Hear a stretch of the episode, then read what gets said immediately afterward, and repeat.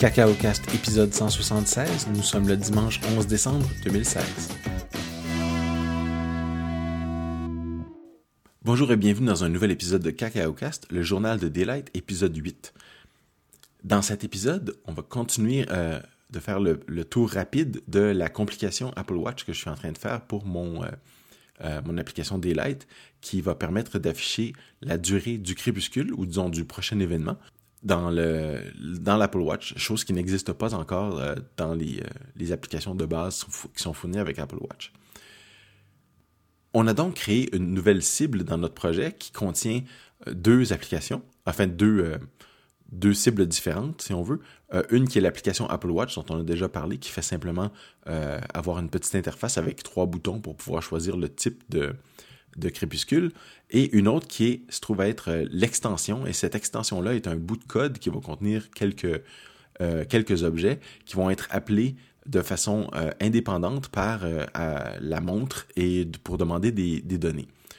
L'extension va vouloir lire des informations depuis l'interface, donc savoir quel type de crépuscule, et ensuite de ça va demander à la montre, grâce au framework Core Location, de savoir quel est le, euh, quelles sont les coordonnées actuelles de, de, la montre, donc avec le GPS. Euh, et une fois qu'on a cette information-là et qu'on a la date, parce qu'on peut demander la date d'aujourd'hui, euh, le NSDate existe bien sûr sur WatchOS, on peut demander la date d'aujourd'hui, et voilà, on est capable de calculer les horaires de lever et de coucher du soleil par le, dans le passé et dans le futur. Premièrement, communiquer entre les deux. Alors ça, c'est assez facile à faire en fait. Euh, c'est ce qu'on appelle les euh, app containers. Euh, pardon, les shared containers ou les group containers, les, conteneurs de groupe. Pour faire ça, tout ce que vous avez besoin de faire, c'est dans votre application WatchOS et dans votre extension WatchOS, donc ces deux cibles-là différentes, vous allez dans Xcode simplement choisir les, capacité, capabilities, vous allez euh, ouvrir les app groups. Et quand vous ouvrez les app groups, donc les groupes d'applications, euh, généralement, il va en avoir au moins un qui va être créé pour votre application. Alors moi, dans mon cas, c'est euh. Alors, vous ouvrez ce petit... vous, vous, ajoutez ce app group. Alors, ça va être group. le nom de l'identifiant de votre application iOS. et vous faites ça pour les deux cibles à la fois pour la cible de l'application euh, Apple Watch et pour la, cible de l'extension. À ce moment-là, vous, et votre application et votre extension ont accès au même groupe d'applications. Maintenant, c'est bien beau d'avoir cette petite euh, capacité-là. Ça va vous rajouter un petit fichier de euh, d'entitlements, un petit fichier qui vous permet d'avoir les, les informations nécessaires ou les permissions pardon, nécessaires pour pouvoir euh, faire ce genre d'opération. Donc, vous rajoutez ça à votre projet, il n'y a pas de problème. Mais maintenant, comment est-ce qu'on fait pour écrire et lire des données de façon partagée? Mais ça, c'est chouette parce que c'est assez simple en fait aussi. Tout ce que vous avez besoin de faire, c'est d'utiliser le NSUserDefaults. Alors, euh, la classe NSUserDefaults, si vous faites init with suit euh, avec la, chaîne de caractères qu'on vient d'écrire. Alors, dans mon cas, c'est group.com.casgrain.delight. Vous allez ouvrir un conteneur de NSUserDefaults, qui est donc un endroit où on peut stocker un dictionnaire ou un array ou de. Généralement, c'est un dictionnaire d'informations. Euh, en fait, non, c'est des euh, value for key, donc c'est toujours un dictionnaire.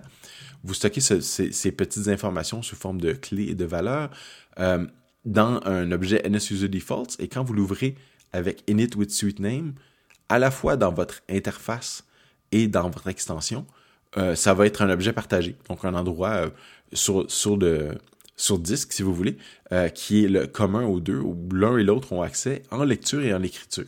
Donc c'est très pratique pour pouvoir envoyer des données dans un sens et dans l'autre, de l'extension vers l'interface ou, dans mon cas, de l'interface vers l'extension, parce que l'extension ne fait que lire ces données-là. Il n'y a pas de d'activité qui va réécrire, mais l'extension pourrait très bien réécrire, par exemple, si vous obtenez des données du réseau à partir de votre extension et que vous voulez les présenter dans l'interface, vous les feriez passer par là euh, grâce à ce petit euh, groupe qui est donc partagé.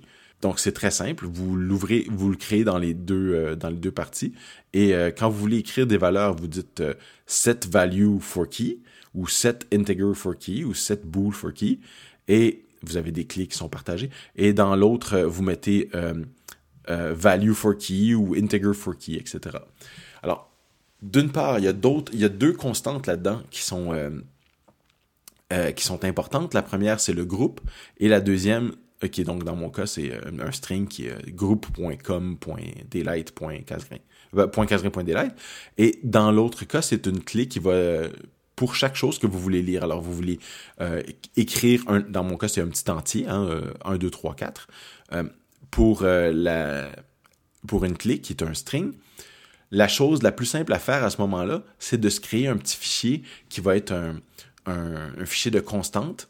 Euh, vous déclarez vos constantes comme étant des strings externes, donc externe string et le nom de la, le nom de la clé.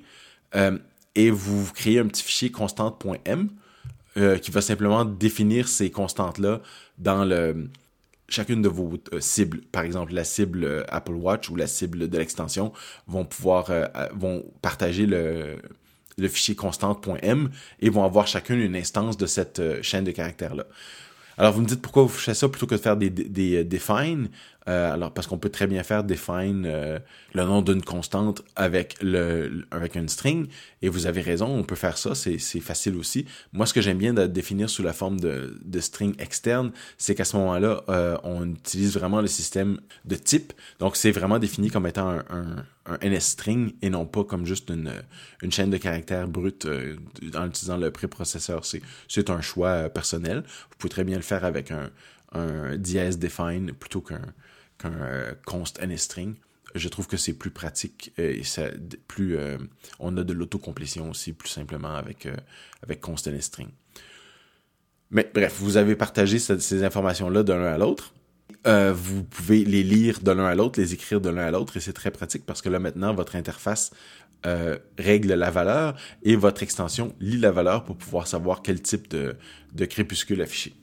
La deuxième chose qu'il faut savoir, et avant d'entrer dans le détail de, de l'extension et de la complication, c'est que l'extension contient donc le code qui va être exécuté euh, au, euh, au, bon au bon désir de la, de la montre. Alors la montre vous appelle et euh, avec vous dit handle background task. Hein, vous êtes un, objet délégué. vous et cet objet-là vous dit pardon, cet appel-là vous dit, vous devez me répondre pour euh, différentes tâches. Euh, est-ce que vous êtes un, un, un refresh background, etc. Euh, et vous et c'est à ce moment-là que vous pouvez faire des calculs complexes. Dans mon cas, je veux savoir mon, cette extension, cette, ce cette extension déléguée va, va pouvoir calculer des valeurs de lever et de coucher du soleil en fonction de la date. Disons, je vais calculer cinq jours avant et cinq jours après et je vais stocker ça dans mon dans mon, dans mon groupe partagé. Et la raison pour laquelle je fais cinq jours avant et cinq jours après, c'est que je sais pas. D'abord, je sais pas combien, combien de temps la montre va, combien de fois la montre va m'appeler parce que c'est au bon désir de la montre et je peux régler au fait que l'extension euh, se fait appeler, disons, une fois tous les 24 heures ou des choses comme ça pour rafraîchir les données. Euh, ou à chaque fois que la, euh, le GPS a détecté qu'il y avait eu un changement significatif. Euh, de, plusieurs dizaines de kilomètres. J'espère que ça va pouvoir être, être utile, mais je pense que juste d'avoir la question de temps, ça va être, relativement simple. Je pourrais le faire aux, 6 heures aussi, ça devrait être amplement suffisant euh, pour les, besoins de la cause. Mais cet appel-là, c'est là que vous faites vos calculs les plus euh, sophistiqués. donc, dans mon cas, j'ai à, appeler ma fonction de calcul pour le, calcul du lever et du coucher du soleil je fais ça euh, à plusieurs reprises pour, disons, cinq jours avant, cinq jours après la date courante. Je stocke ça dans mes euh, user defaults. Pourquoi je dois faire ça dans l'extension? Euh, parce que cette extension est appelée de façon sporadique et pas quand mon application est lancée, mais vraiment juste quand la montre pense que, que c'est le temps d'avoir des nouvelles données. Si vous aviez une extension qui a besoin d'avoir accès au réseau, par exemple, vous voulez avoir la météo, vous voulez avoir les, les, des informations sportives, par exemple, quand est-ce que votre équipe a compté un oui ou des choses comme ça, vous avez une source de données pour ça. Mais là, vous pouvez vous faire appeler plus souvent. Euh, vous pouvez même euh, avoir des notifications push pour dire à la, que le téléphone dise à la montre, hey, il y a peut-être des informations importantes à afficher, tu devrais le faire. Mais dans mon cas, je peux juste faire un truc périodique parce que la Terre tourne, ça prend 24 heures, elle prend 365 jours autour du Soleil, c'est des phénomènes astronomiques. J'ai pas besoin de trop paniquer. La seule différence, c'est vraiment si quelqu'un décide de prendre l'avion puis se déplace en 6 heures, il va avoir fait une, une bonne distance, peut-être que ça vaut la peine de, recalculer la position à ce moment-là. mais il faut être, faut être très économe avec la pile parce que vous voulez pas vous faire appeler tout le temps puis passer de, la batterie de votre montre. Vos, utilisateurs ne seront pas très très contents si vous faites ça. Il faut vraiment être le, plus économe possible.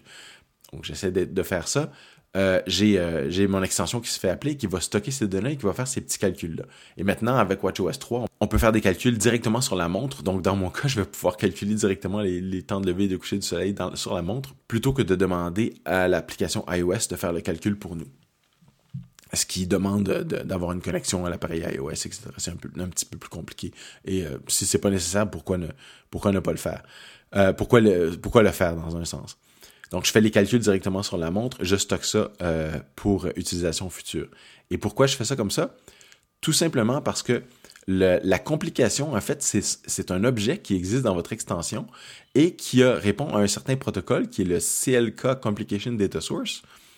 Et ce protocole-là a un certain nombre de, euh, de, méthodes non facultatives. Par exemple, veut savoir euh, euh quelle est la valeur de votre complication à une telle date, quelle va être la valeur dans une date passée, quelle va être la valeur dans une date future, mais cette complication-là est, euh, cet objet-là, pardon, est appelé de façon beaucoup plus fréquente que votre euh, extension. Alors, c'est la montre sait que votre extension, c'est quelque chose d'assez lourd, euh, c'est quelque chose qui, qui, peut faire des calculs, qui peut faire des requêtes réseau, mais quand il veut mettre à jour une complication, il veut simplement instancier un objet qui est votre objet. Dans mon cas, c'est un Complication Controller. Mais il, instancie un objet qui répond à ce protocole-là et c'est tout dans votre extension. Euh, pour euh, et cet, objet-là ne doit pas faire de calcul, mais il doit simplement lire des données et les retourner le plus rapidement possible parce qu'il va se faire détruire très très rapidement. Donc, si j'ai déjà tout écrit les extensions dans, euh, pardon, si j'ai déjà tout écrit les dates de quelques jours avant et quelques jours après, les différentes heures à laquelle le soleil se lève et se couche pour l'endroit actuel, Ma complication, tout ce qu'elle a besoin de faire, c'est aller lire ces données-là et euh, de les filtrer. Hein. On peut faire un petit filtre parce qu'on veut redonner, euh, disons, les, euh, deux jours avant la date courante. Ça sera pas toujours la même chose dépendamment de quand la date change. et deux jours après. Et là, ça permet à l'utilisateur d'utiliser la fonction time travel, qui est la fonction de voyage dans le temps quand on tourne la, petite couronne euh, numérique euh, et ça vous fait avancer l'heure et reculer l'heure. On peut voir quand est-ce qu'il va y avoir le prochain événement. Alors, euh, le coucher du soleil va être à 16h22 et après ça, le crépuscule va être à 16h52 et après ça, c'est la nuit jusqu'à 7h le lendemain matin, etc. C'est comme ça que l'information arrive parce que votre complication, tout ce qu'elle fait, carrément, c'est juste lire ces petites données-là que votre extension a déjà écrit et les retourner extrêmement rapidement à, euh, la montre. Alors voilà, euh, c'est euh, les détails de haut niveau de, mon implémentation de, la complication WatchOS. Alors, quand j'aurai terminé l'implémentation, je ferai un autre petit post-mortem de, de cette implémentation-là et j'espère que vous, allez, vous avez trouvé ça intéressant.